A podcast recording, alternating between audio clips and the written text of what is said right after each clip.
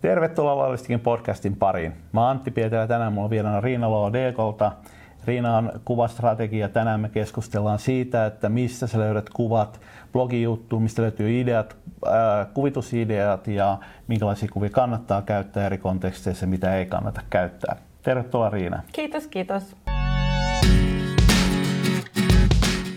Aika tyypillinen ongelma blogin kanssa. No, juttu on kirjoitettu valmiiksi, on, on valkoisella pohjalla kasa tekstiä ja siinä kohtaa ruvetaan miettimään kuvitusta.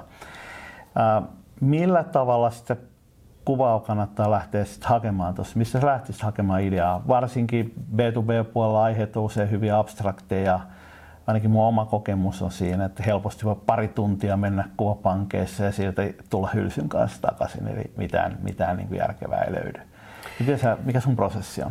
Joo, näinhän se on. Ja tota, yleensä jo se ongelma on niin kuin, vähän niin kuin itse rakennettu, että on lähdetty sitä kuvaa hakemaan vähän liian myöhään. Eli kaikkein parasta olisi, jos sitä kuvamatskua olisi ajateltu jo ö, ennen kuin sitä mm. blogia on tehty. Mutta kun tässä tilanteessa jo ollaan, niin esimerkiksi yksi tosi mielenkiintoinen tapa lähteä etsiä sitä tota, toimivaa kuvaideaa siihen on unohtaa se ilmeinen aihe. Eli jos me puhutaan metsureista, niin mm. meillä ei välttämättä olekaan sitä metsurin kuvaa mm. siinä, vaan että me mennään ihan sinne tekstin tasolle. Mietitään, ollaanko me käytetty siellä esimerkiksi jotain kielikuvia, onko meillä käytettävissä jotain kielikuvia, jotain metaforeja, joita sinne voidaan tuota, laittaa joko meidän omalta alalta tai sitten ihan tosissaan suoraan sieltä tekstiltä. Ja tuota, lähdetään siitä etsimään joku yllätyksellinen, ehkä hauskakin kuvakulma. Ähm, yleensä sellainen yllättävä tai epätavallinenkin kuvavalinta kuvatekstillä voi sitten se niitata oikeasti ja rakentaa sen sillan siihen tekstin ja kuvan väliin. Ja se toimii monesti hirveän paljon paremmin, koska se antaa sille lukijallekin jonkunnäköisiä elämyksiä ja ehkä just sitä yllätyksellisyyttä. Niin, voidaan ottaa joku termi, joka löytyy sieltä tekstijoukosta, kytkeä siihen. Yksi esimerkki tuossa oli mulla se, että mä luin äh, näihin kuukiseurantaan liittyvää artikkelia. Mm. Artikkelissa oli kuviteltu, kuvitettu keksinkuvalle, no. joka, joka halkeaa juuri siinä kuvassa. Ja ei se nyt ehkä maailman, maailman paras valinta on, mutta tosi vaikea tuommoisen abstraktiin aiheeseen muutakaan keksiä. Parempi kuin että olisi otettu vaikka screenshotti jostain ilmoituksesta tai, mm, tai mm, jotain tekstiä mm. pelkästään, justiinsa se joku Scrabble-lauta, missä lukee se internet tai lukee se kuki tai jotain muuta. Mutta että, että se, on, se on tuotu nimenomaan nyt sitä sellaista käsin kosketeltavaa konkretiaa ja arkeakin tavallaan niin kuin siihen mukaan ja tehty aika hauska mieleyhtymä nyt sitten sen kukin ja mm. keksin välillä, mutta nimenomaan tätä. Puhutaan vähän siitä, miksi kuva on tärkeä. Eli mm. jos mä otan muutaman siihen alustukseen, niin, niin äh, No ensinnäkin, jos me jaetaan blogijuttua ilman kuvaa, ilman relevanttia kuvaa, niin se toimii huomattavan, mm. huomattavan paljon heikommin. Jos tullaan blogin etusivulle, niin me nähdään siellä kasa blogijuttuja, jotka ei erotu toisistaan. Kuva, kuva on yksi keino erottaa niitä mm-hmm. siinä blogivirrassa, sama kuin erottaa niitä somessa, ää, uutislukijassa ja niin poispäin. Eli se tekee eron, toi on juttu A ja toi on juttu B. Ää, vähän niin kuin värit, niin ei niilläkään välttämättä ole merkitystä, mm. minkä värisiin me pukeudutaan, mutta toinen on sinisissä, toinen punaisissa, mm, niin me mm. tunnistetaan erot. Mitä muuta? No ihan perusta tuota, tulee kognitiotieteestä se, että me ylipäätään liitetään kuva johonkin asiaan, minkä me halutaan, että meidän kohdeyleisö muistaa, niin se, se on jo sellainen petraava toimenpide. Eli ihmiset muistaa minkä tahansa viestin paljon paremmin esimerkiksi vaikka kolmen päivän jälkeen, jos siinä on ollut mikä tahansa kuva mukana. Mm. Toki jos se kuva saadaan vielä asiayhteyksellisesti niitattua siihen meidän asiayhteyteen, mm. siihen tekstiin ja siihen sisältöön, mikä pitäisi nyt muistaa tai tehdä jonkunnäköinen vaikutus ja vakuuttaa se, se yleisö, niin silloin se teho on huomattavasti paljon parempi. Ja sitten toki nykyisinhän tuolla somepuolella, digitaalispuolella on helppo mitata A B-testauksella sitä toimivuutta. Eli tuota, sitä kannattaa myös harjoittaa siinä omassa, omassa tuota, sisällön tuotannossa. Eli sitten lähtee testaamaan just, että minkä tyyppiset kuvat paremmin Joo. toimii missäkin. Käytännössä siinä on vaan käytännössä se on tilanne siis A B-testauksessa, että hyvin harvalla yrityksellä on sellaista volyymiä, mm. että se voisi sitä tehdä. Mutta ehkä sen niin pikemminkin voi ajatella polkuna, että kokeilee mm. erityyppisiä teemoja. Ja välillä joku blogijuttu toimii hyvin ja se luulee, että se liittyy siihen blogijuttuun, mutta itse asiassa se liittyy siihen kuvaan. Näin Eli... voi olla. Kyllä siis tosi paljon on tuota, myös tutkittu sitä, että minkälaiset kuvat tuota, toimii missäkin yleensä nostetaan esille ihan tämä perus, perusnyrkkisääntö, että ihmiskuva toimii yleensä mm. paremmin kuin joku esinekuva tai joku abstraktikuva, ellei sen abstraktin tai sen esineen välillä ole sit joku tosi hauska, esimerkiksi nimenomaan, nimenomaan hauska, mm. humoristinen mm. joku yhteys, mm. joka saa sen ihmisen mm. kokemaan jotakin. Mutta ihmiskuva toimii ja jopa siinä ihmiskuvassa sen ihmisen katse. Verkkosivustolla muun muassa, niin ihan vaan sitä katsomalla, että mihin se siinä kuvassa oleva ihminen katsoo. Jos se katsoo juuri oikeaan kohtaan, vaikka siinä meidän päänavigaatiossa, joko tässä tai ylhäällä, missä mm. se nyt sitten onkaan, niin se, se toimii tosi hyvin ja ohjaa sitä ihmistä menemään sinne. Blogiutus ja some, ja blogiutus some ja taas on niin kuin vähän toinen tilanne siinä, että, että se kuva on siinä kohtaan, kun uutislukija tai some sen päättää näyttää. Mm. Ja silloin se katse näyttää väärään kohtaan. Joo. Se näyttää kilpailevaan sisältöön, sisältöön, mutta tota, se relevanttisuus on hirveän tärkeää siinä, että se kytkeytyy siihen juttuun, jos se on tyypillinen, voisi sanoa, kuhan vaan joku kuvituskuva, mm-hmm. sinänsä ihan ok, mutta siinä ei ole jonkunlaista asia, asiayhteyttä, niin, niin se ei yleensä johda johda kauhean hyvin klikkeihin. Joo, ja sitten tässä kannattaa se kuvateksti muistaa. Et toki riippuen siitä että alustasta, että missä mm. se blogi on. Jos on mahdollista käyttää kuvatekstiä, niin se mahdollisuus kannattaa käyttää, koska se antaa kuvittajille tai kuvittajalle tosi paljon enemmän Äh, mahdollisuuksia, variaatiomahdollisuuksia siihen, että minkä kuvan sä siihen laitat, koska sit sä mm. pystyt siinä kuvatekstissä tosi näppärästi rakentamaan sen asiayhteyden. Eli sen ei tarvii olla niin selkeä, kun se nyt on sen kukin Joo. ja keksin välillä, vaan että se voi olla ihan jotain muuta. Se voi olla vaikka väri, mm. tai se voi olla joku muu, äh, ollaan puhuttu just helposti vaikka vaarasta, että miten vaikka joku, joku, joku vaaratieto, turvavaara, mm. joku konkreettinen vaara, miten, miten se kuvitetaan. Mm. No siinä voi olla just joku vaaran merkki, vaikka liikennemerkki tai joku muu, mutta se voi olla myös vaikka punainen väri mm. tai joku tällainen. Ja se ei välttämättä se asiayhteys tule samalla impaktilla yhtä selvästi esille, jos se vaan on siinä, vaikka auton iso perävalo mm. tai peruutusvalo, joka näyttää punaiselta. Mutta jos se vielä saa highlightattua, ikään kuin, niin kuin alleviivattua siinä kuvatekstissä, niin se toimii tosi paljon paremmin. Se valitettavasti taas on se, että blogialustat, ähm, niin sanottu hiro, hirokuvat mm. yleensä ei tue. Kyllä. Äh, samaten sosiaalinen media ei tue kuvan päälle. Äh, Aikaisemmin kirjoitettiin otsikoita, mutta tänä päivänä ei, Joo. johtuen siitä, että Facebookissa niin sä et oikeastaan saa tehokkaasti jaeltua kuvaa, jos on, mm. jos on tekstiä. Mm. Mutta toi kuvatekstin merkitys toki tulee siinä, että sä voit jo sitten juttuun tullessa niin nitoa sen idea, joka itsessään äh, ehkä tunnu, tuntuu äkkiä vähän irtonaiselta, niin saat kytkettyä ja. siihen tarinaan. Ja sitten ehkä tuossa voisi ottaa sen pointin, että nyt ei blogijuttua kuvitetaan usein sillä pelkällä yläkuvalla tai mm-hmm. hirokuvalla. Mun mielestä blogijuttua pitää kuvittaa sitten keskeltäkin. No siis joo, tästä on paljon puhuttu blogien pituudesta. Aikaisemmin mä luulen, että tendenssi oli tuota, kirjoittaa aika lyhyitä blogeja. Mm. Ja ehkä silloin vielä enemmän kulutettiin niitä isolla screenillä. Nykyisinhän meillä on kaikennäköisiä erilaisia noita päätelaitteita, mistä niitä kulutetaan. Mm. Ja pienikin teksti tulee jo, tai sinänsä merkkimäärä lyhyt teksti tulee aika pitkäksi fyysisesti lähteä scrollaamaan, mm. niin se tekee tosi hyvää vaihtaa sitä mediatyyppiä ihan sen tekstin ja sen kuvan välillä, välillä ja ohjailla mm. nimenomaan sitä, tuota, niillä eri kuvavalinnoilla. Googlehan tykkää äh, multimediasisällöstä, mm. siis kuvi, kuvistakin. Äh, Ja sitten sen saa strukturoitua pitkän jutun. Et sanotaan, että jos halutaan hakukoneoptimoitua sisältöä tehdä, niin me puhutaan äkkiä niin kuin kolmentuhannen sanan. Eli me puhutaan lähes tulkoon opaspituuksista. Joo, kyllä. Niin nehän on niin kuin järkyttävän pitkiä, jos ei niitä jaa Juuri kuvilla. kuvilla. Et se on ihan eri asia nämä niin kuin klassiset, voisi sanoa yritysblogit, jotka on sen niin kuin puolaanelosta karkeasti ottaen mm-hmm. pitkiä. Mutta niitäkin auttaisi tosi paljon, että jos, jos se jollain lailla niin jaottaa sitä.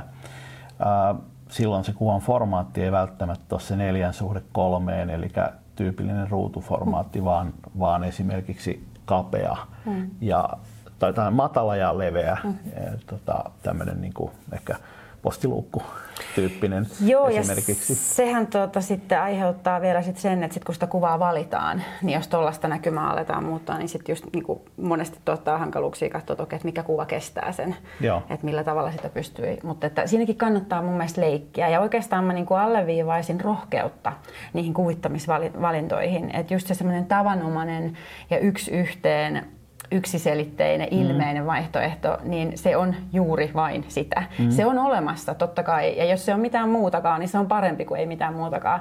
Mutta että kun alkaa kehittää sitä omaa toimintaa, mm. niin, niin ehkä siinä kannattaa, jos ruvetaan vaatimaan pikkuhiljaa itseltä niin kuin enemmän, ja sitä mukaan kun sitä kokemusta siitä tulee, niin totta kai sitten ne taidot karttuu, mm. ja se näkemys karttuu, ja myös rohkeus karttuu. Mutta rohkeut kannattaa olla mukana. Mitä vielä tämä on niin kuin... Itselle esimerkiksi tyypillinen haaste on se, että kirjoittaa sitä abstraktista aiheesta, vaikka kasvu tai joku tämän mm. tyyppinen. Ja loppujen lopuksi kuvitus, mitä löytyy, on niin kuin äärettömän stereotyyppistä. Se on sitä mm, pieni puun verossa käsissä ja niin poispäin. Se on niin, kuin niin nähty. Ää, ja niitä löytyy kuvapankeista sata samanlaista, tai ne Scramble-tekstit, joita on mm. muutamaan suuntaan tai näin. Millä, mi, Puhuttiin jo vähän aikaisemmin niistä ideoista, mutta jos yrittäisiin saada vähän konkretiaa, mistä mm. lähti niin kun hakemaan jotain abstraktiin aiheeseen, asiantuntijapalveluihin, softaan, äh, palveluihin yleensä, jos ei välttämättä mm-hmm. ole, ole niin kun saatavissa kuvaa, niin, niin miten sä lähtisit esimerkiksi miettimään, jos lähtisit vaikka kuvauttamaan, niin mikä se, mikä tota, minkälaisen lähtö kohdalta tuollaisia lähtisi miettimään johonkin yrityksen aiheeseen? No esimerkiksi jos nyt miettii kasvua, se on tosi hyvä aihe, koska se sopii hyvin moneen eri yritykseen ja moneen eri tuota, toiminta-alaan. Ää, monesti sitä lähdetään just miettimään, että okei, no miten me kuvataan kasvu? No mm-hmm. silloinhan siitä tulee just näitä kuvia mieleen. Mm-hmm. Mutta entäs jos lähettäisikin sen sijaan miettimään, että mitä jos kasvu menee pieleen tai mitä jos se onnistuu, joo. mitä sitten tapahtuu. Mä just katsoin eilen, tuota, en muista hänen nimensä, mutta jonkun, erään, erään vaikuttajan, amerikkalaisen vaikuttajan tuota, pientä videopätkää siitä, että miten saadaan osallistettua kaikki ihmiset jossain niin kuin, palaverissa tai, tai näin. Ja, tuota, hän sanoi, että pyytäkää reaktioita. Ja oikeastaan tämä on aika hauska anekdootti ja yhdistelmä mm. nyt sitten tähänkin. Että mitäs jos me lähdetäänkin sillä kuvalla hakemaan reaktioita tai kuvittamaan reaktioita mm. siihen kasvuun. Ja tästä me saataisiin nyt sitten aika, aika nopeasti tässä pienessä keississä niin tuotua mukaan ihminen, mitä me äsken mm. pohdittiin, että sen ei tarvitsekaan mm. olla just kasvi tai kädet tai joku abstrakti homma, mm. vaan me saataisiin se ihminen ja se voisi olla siellä silleen, että jes! Jollain tavalla, tai sitten se voi, siihenkin voisi tuoda sitä yllätyksellistä mm. mukaan, että se ei ole vaan se onnistuminen, tai sitten just hauska, mm. humoristinen kulma, että siinä onkin ihminen, joka on ihan epätoivon palasta, ehkä vähän rumakin kasvua, mm. tai sillä on joku ilme siinä, se on se, että tai jotain näin. Mm. Siinä me saadaan herätettyä jotain inhimillistä siinä ihmisessä, mikä sitä tuota tekstiä, sitä meidän sisältöä kuluttaa, ja se voi toimia hirveän paljon paremmin, kun se kuva siitä taimesta. Eli tässä nyt ensimmäinen on se, että kun lähdetään siitä kasvusanasta esimerkkinä, joo. niin se on se yllätyksetön kuvapankeista löytyvä ajatus, mutta jos sitä lähdetään jalostaa joo. pidemmälle, no mitä se tarkoittaa, brainstormoimaan sitä, mitä muita käsitteitä kyllä. siellä on. Yleensä se blogijuttukin, jos me ajatellaan, että meillä on jollain lailla kasvun palveluita tarjoava mm-hmm. yritys esimerkiksi, niin ei me puhuta siitä kasvusta niin kuin samassa kontekstissa koko ajan, vaan meillä on monenlaisia kasvussa epäonnistuminen, mm-hmm. äh, skaalautuminen, äh, kasvun portaat, niin poispäin. Se on todella paljon kaikki. Esimerkiksi portaat voisi toimia. Tikapuut. Esimerkiksi tikapuut. Kyllä. Toki ne tikapuut ne on aika ilmeisiä. Taivaaseen on, mm. mutta on se jossain niin kuin, äh, rakennuksen kyljessä joku kiipee portaita ylös ja, ja rajaamalla oikein, että se ei olekaan maalari, vaan kyllä. esimerkiksi näkyy vain jalat, mm. niin yhtäkkiä voisi toimia. Joo, ja siis toi rajaaminen on hirmu tärkeä muistaa kuvapankkikuvaa käytettäessä. Öm, Sitä kuvaa ei välttämättä kannata ottaa käyttöön sellaisenaan, mm. as it is, mm. vaan että kannattaa miettiä ja leikkiä silläkin ehkä aika rohkeasti ja näkemyksessä, että entäs jos mä rajaankin siitä vaan tosi pienen osan näkyviin. Sillä saa hirmu usein tehostettua sen kuvan impaktia ja toisaalta, jos ja kun se kuva on nyt sitten otettu, ostettu, mitä tahansa mm. reittiä pitkin se on tullut käyttöön, niin sä saat jaettua sitä samaa kuvaa ehkä hyvinkin erinäköisenä eri yhteyksissä. Eli se lisää sellaista niin kuin elinikää, käyttökaarta sille kuvalle. Sama teema, mutta eri rajaus. Joo. Ja samaan aikaan se on myöskin vakuutus sitä vastaan, että se ei näytä kuvapankkikuvalta, joo. koska toisella ei todennäköisesti ole juuri samanlaista joo, rajausta kyllä. siitä. Siis voisi puhua vielä siitä, että mistä niitä kuvia löytää. Et monet lähtee internetin ihmeelliseen maailmaan ja. hakemaan sitä ja, ja nyt kun kuvat julkaistaan blogeissa ilman tota, vesileimoja mm. ja ilman päällä olevia tekstejä, niin ne on periaatteessa helppo varastaa, mutta se ei ole kauhean ää, taloudellisesti järkevää toimintaa. Että joo, kyllä sitä kiinni tuota, jää aika, aika usein ja sitten jos nyt puhutaan yritystoiminnasta, niin sehän on niin valtava maineriski, että ei sellaista kannata mm. ottaa. Kuvia on saatavilla ilmaiseksi ja tosi edullisesti äh, niin ulkomaalta kuin Suomesta ja tuota, kyllä, se, kyllä se niin on, että kyllä se kannattaa tehdä, tehdä oikein. Ei budjetillista syistä ainakaan kannata lähteä varastamaan. Jos, jos on puhtaasti kiinni jäämisriskistä, niin siellä on robotteja, jotka louhii nettiä koko ajan, joo. jotka tunnistaa. Monissa kuvatoimistokuvissa on, on itse asiassa teknisesti piilotettu vesileimistä ja visuaalisesti pysty näkemään, mutta kone löytää sieltä ne pikset, vaikka se olisi uudestaan ää, muotoiltu, jolloin jos se on alun perin kuvaajan kanssa ottanut jostain blogista, niin jos on, voi olla, että hän, toinen on lisenssoinut, sinä et ole lisenssoinut, niin, niin se äkkiä maksaa kymmeniä tuhansia. Itse varsinkin il... jos se menee oikeuteen, niin se maksaa todella paljon. Juu, ja siis ilmaiskuvapankeissa varsinkin äh, ihmiskuvia käytettäessä on monesti tämä ongelma, että, että siellä tuota, kuvia ei välttämättä ole ammattilaiset tuota, lisenssoineet, ei ole välttämättä kirjallisia kuvauslupia mm. ja hyvin tyypillisiä tilanteita on tällaisia, että pariskunnasta toinen on kuvannut toista mm. ja kun on ero tullut, niin sitten ei enää halutakaan, että näitä kuvia käytetään, joo. mutta kun ne on olleet siellä jaossa, niin joku yritys on niitä voinut ottaa sieltä käyttöön ja sitten voi käydä näin, että, että tosissaan siitä tulee isompikin oikeusjuttu jossain vaiheessa. No, blogijuttu nyt ei ole ehkä, ehkä niin kuin tollasessa riski, niin. koska me ollaan vähän siinä, mä en tiedä miten tuossa suhtaudutaan blogijutun suhteen, että onko se markkinoinnillista käyttöä vai ei, vai onko se toimituksellista käyttöä, mä en tiedä. Sanotaan näin, se... että en haluaisi lähteä ainakaan amerikkalaiseen oikeuteen tällaista tuota, setvimään, koska tuota, siinä, siinä monesti joutuu aika, aika isoon suohon. Ja kun se on kuitenkin aika tarpeeton joo. riski, niin kannattaa niin kuin siinä, siinä miettiä sitten, että ihan pelkästään sitä kuvaa valitsemalla, joo. että onko siinä ihminen tunnistettavissa tai ei. Ja, ja näin. Fiksuja valintoja tehden, niin pääsee aika pitkälle. Niin, jos ostaa kunnon kuvapankeista, ja siinä on ihminen tunnistettavissa, niin silloin on safe, mutta jos, jos ottaa Flickristä tai, tai ilmaiskuvapankeista mm. ja ihminen on niin kuin selkeästi tunnistettavissa, selkeästi joku omaisuus siinä näkyvissä, mm. niin, niin voi olla riski. Mm. Samaten jos on brändinimiä ää, selkeästi tunnistettavissa, niin voi olla riski. Ää, ei välttämättä ole, mutta se mm. kysymys on siitä, että tulkitseeko brändi sen ää, kontekstin sellaiseksi, että se haittaa heitä vai, vai että se auttaa heitä. Joo. Sitten on tällaisia yllättäviä juttuja, kuten jostain taideteoksi, mikä, mikä niin kuin vaikka jossain kulttuurimaisemassa katsotaan taideteokseksi. Itse yllätyksekseni tota, jossain vaiheessa selvisi minulle tällainen, että muun muassa tämä Eiffel-tornin valaistus on mm. taideteos ja että siitä ei saisi kuulemma kuvia. Tuota, ilman lupaa. Ainakaan mainontaan. Mania, nimenomaan mainontaan, että toki, toki muussa, muussa käytössä, mutta tällaisessa markkinaalisessa käytössä. Että nämä on tämmöisiä joo. hassuja juttuja, mitä välttämättä ei tule edes ajatelleeksi, koska ne saattaa olla niin laajoja kokonaisuuksia siellä, että, että niitä ei tule sitten. Ja nämä tekijäoikeuskysymykset on sen verran monimutkaiset, vaikka itsekin on, on kuvatoimiston toimitusjohtajana toiminut, niin en silti osaa sanoa, että äh, missä, tota, missä kohtaan mm. kuvan käyttö muuttuu markkinoinnilliseksi mm. käytöksi ja missä, tai oikeastaan missä se on selkeää, että missä se on markkinoinnillista mm. ja missä se on journalistista, mutta myös sisältömarkkinointi on hiukan sellainen alue, että se on vaikea joo. sanoa, että missä, missä kohtaan se on musta muuttuu valkoiseksi. Ja tätä mä just tarkoitin siinä, kun sanoin, että en haluaisi lähteä siinä, koska sisältömarkkinointi nimenomaan on, on niin kuin toisaalta niin kovin läsnä, mutta vielä aika tuntematontakin aluetta mm. tuolla yritystoiminnassa, niin, niin en haluaisi mielu, niin kuin lähteä sitä testaamaan että liukurillani, että minnekä sitä päätyy, vaan ehkä enemmänkin tekee just niitä mm. fiksuja ratkaisuja siinä ja play it safe. Joo, se varmaan riippuu paljon myöskin sit kyseisestä tota, artikkelista itsessään, että et mikä se konteksti on, että onko se selkeästi, kun blogissa voi olla sekaisin samaan aikaan eri artikkelit, toista voi olla hyvin sisällöistä, toista on hyvin markkinoinnillista, niin vaikea sanoa. Mm. Aika, aika monimutkaiselta kuulostaa vai mitä, mutta, mutta ei, no ei toi niinku...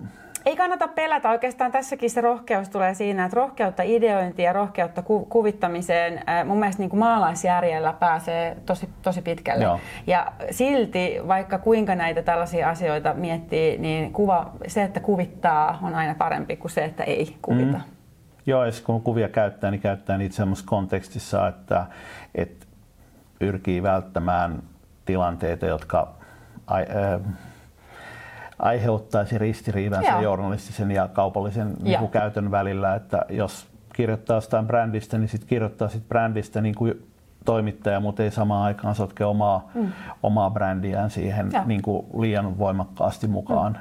Mm. Mennään sitten lopuksi siihen, että järkevintähän kuvitus on silloin, kun on jo valmiiksi kuvitusta mm. käytössä. Ja yksi lähestymistapa on se, että lähdetäänkin tekemään juttua, äh, blogijuttua tiettyyn kuvaan. Tai ainakin me tiedetään aihe, missä me ollaan kirjoittamassa, mutta me kirjoittajana kirjoitetaan se niin, että se sopii siihen kuvaan. Mm. Äh, se on yksi lähestymistapa. Toinen on sitten ihan niin kuin rakentaa tavallaan omaa kuvapankkia. Joo, eli kyllä. Näin voi tehdä. Aina voi suunnitelmallisesti toimia ja ottaa tuota kuvitustarpeita huomioon tiettyyn pisteeseen asti. Se on mun mielestä järkevää, se on taloudellista, varsinkin jos on rajallinen budjetti. Ja silloin saa, pystyy katsomaan eteenpäin ja ennakoida just niitä omalle liiketoiminnalle ja strategialle tärkeitä mm. aiheita, mutta myös pystyy katsoa taaksepäin ja esimerkiksi muistella sellaisia toistuvia tai muuten vaan erityisen hankalasti kuvitettavia aiheita, joita kuitenkin tarvii kuvittaa ehkä tulevaisuudessakin. Mm. Eli silloin pystyy tekemään oikeanlaisia hankintapäätöksiä eikä tuota, tarvitse lentää sokkona. Mutta mä kyllä väitän, että aina silti tulee niitä tilanteita, missä tarvit aika ad hocina myös sitä mm. kuvaa. Tota, niin jostain, jostain se pitää saada ja siinä nämä kuvapankkikuvat kuitenkin on. Toki sitten ö, nykypäivänä se oma valveutuminen, oma tuotanto, ö, no nyt tekstissä, ja, mutta missä tahansa mm. muussakin sisällössä on tosi tärkeää nostettu framille ja miksei myös kuvatuotannosta. Ö, voi valveutua siinä, että, että alkaa pohtimaan itsestä omaa toimintaympäristöä ja miettiä, että mitä siihen itse voi tuoda. Mm. Ja paljonhan on niin firma omassa väessä, niin Instagram-aktiiveja, se saattaa Ei. olla, että yleensä yrityksissä on tosi heikosti tiedossa, että miten meidän työntekijät harrastaa no. ää, luovia lajeja, mm. jos näin sanotaan. Me ei tunnista kirjoittajia, me ei tunnista puhujia, me ei tunnista näyttelijöitä, me ei tunnista tota, muusikoita, editoijia, kuvaajia ja niin pois. Ei mitä tietoa. H R-järjestelmä on täysin tyhjää näillä, mm. näiden taitojen kohdalla, mutta siellä voi olla hyvinkin aktiivisia kissavideoiden tai kissakuvien ottajia ja sama taito käy kuvitus, kuvituskuviin. Ähm.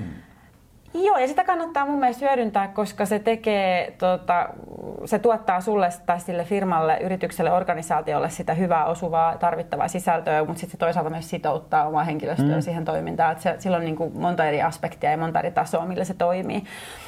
Öm, tällainen toiminta ei koskaan kannata ajatella sillä tavalla, että se poistaa ammattilaisten käytön tarpeen kokonaan, mutta se on verraton lisä ja mielestäni oikeastaan aika tarpeellinen lisä melkein mille tahansa organisaatiolle Joo. siinä sisällöntuotossa. Ja nyt kun puhutaan kuvista, niin nimenomaan kuvan tuotossa. Ihan sisältömarkkinoinnissa, suurin osa sisältömarkkinoissa voi sanoa jollain lailla rutiinisisältöä. Mm. Ja sitten on niitä, voi sanoa, strategisempia panostuksia. Ja strategisemmissa panostuksissa kannattaa kuvavalintaan käyttää huomattavan paljon enemmän, ehkä kymmenen mm. kertaa enemmän aikaa kuin siihen ja. rutiiniin. Mutta se rutiini on se, millä me saadaan sitä peittoa mennä viikosta toiseen. Juuri näin. Ja saadaan sitä pelivaraa, pelimerkkejä ja sellaisia, koska Joo. kuitenkin nykymaailmassa me tarvitaan kuvaa niin paljon, että kaikki se kuva ei voi olla sitä sellaista niin kuin kuvaa, mikä meillä pysyy ja mikä on jollain mm. tavalla arvokkaampaa jo ihan hankintakustantoisesti. Että meillä pitää olla myös sellaista kuvaa, mitä me ehkä käytetään vain kerran ja se on sitten sen jälkeen se on heitetty eikä siihen koskaan palata. Niin se brändikuvapankki, voisi sanoa sisältömarkkinoiden käytössä palaa noin parissa viikossa loppuun. Ja. Eli tavallaan siellä on aivan liian vähän materiaalia. On vaikka kuinka rajaisit.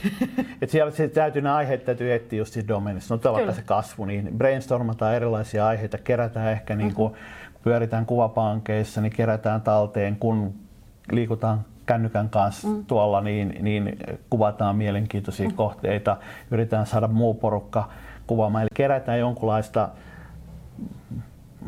omaa Kopaama, kuvapankkia, niin. Tietyllä tavalla ku, niin kuin sellaista tota, kukkaroa, mistä niitä pelimerkkejä sit löytyy.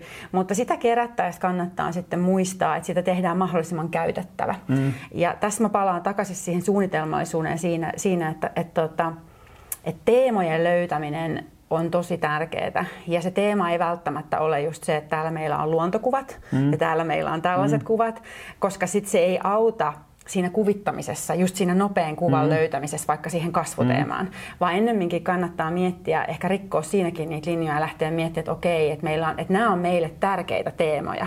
Nämä toistuu mm. meidän sisällöissä siitä tyypistä ja mediasta ja mistä mm. tahansa sävystä huolimatta. Eli laittaa vaikka just ne nyt kasvuun liittyvät kuvat tonne Joo. ja johonkin muuhun meille tärkeään liittyvät kuvat tonne. Niin kuvat voi olla hyvinkin erilaisia keskenään. Joo. Siellä voi olla luontoa, siellä voi olla abstrakteisia, siellä voi olla ihmisiä, vaikka mitä, mutta nämä liittyy tähän teemaan. Joo. Ja se saattaa olla sellainen porras, joka sitten tuota voimauttaa sitä omaa porukkaakin ja niitä asiantuntijoita kuvittamaan paljon enemmän ja paljon luovemmin mm. ja rohkeammin, kun niille on jo rakennettu valmiiksi siihen se ikään kuin asiayhteys, sen, sen mm. asian, sen, sen aiheen, teeman ja sitten sen kuvavärin. Lisää käyttöä tuolla saadaan vielä siinä, että niitä käytetään esityksissä, presentaatioissa. No. Tavallaan tuodaan sitä samaa, samaa niin kuin kuvamaailmaa. Linjaa voidaan hakea sille, että käytetään tiettyjä värejä, mm. tietynlaista niin kuin fiilistä niissä kuvissa, mutta tavallaan rutiinisissa markkinoilla se on kuitenkin aika haastavaa, kun sun pitää ehkä viikosta toiseen mm. tuoda uutta, niin, niin siinä on aika vaikea pitää kovin pitkään, kovin tiukkaa linjaa. Että. Kyllä se näin on, ja senhän takia yleensä nämä asiat onkin ihan jonkun ammattilaisen duuneja, mutta mm. kun on paljon sellaisia organisaatioita, missä niitä tehdään oman toimen ohella ja, ja ei ole niin kuin henkilöstöresursseja mm. vielä siihen laittaa, niin silloin kaikki tällaiset pienet, pienet jutut on kotiin päin. Niin kuin Sainsbury sanoi, että every little helps, niin näin se vaan on. Että Et, et pienetkin teot vie eteenpäin ja auttaa siinä kuvittamisessa. Mutta hei, siinä olisi oikeastaan kaikki tällä kertaa. Käyttäkää kuvia, sillä saa enemmän klikkejä, sillä saa enemmän lukijoita. Tässä oli ideoita, mistä niitä löytyy. Yes. Kiitos Riina, olit. Kiitos.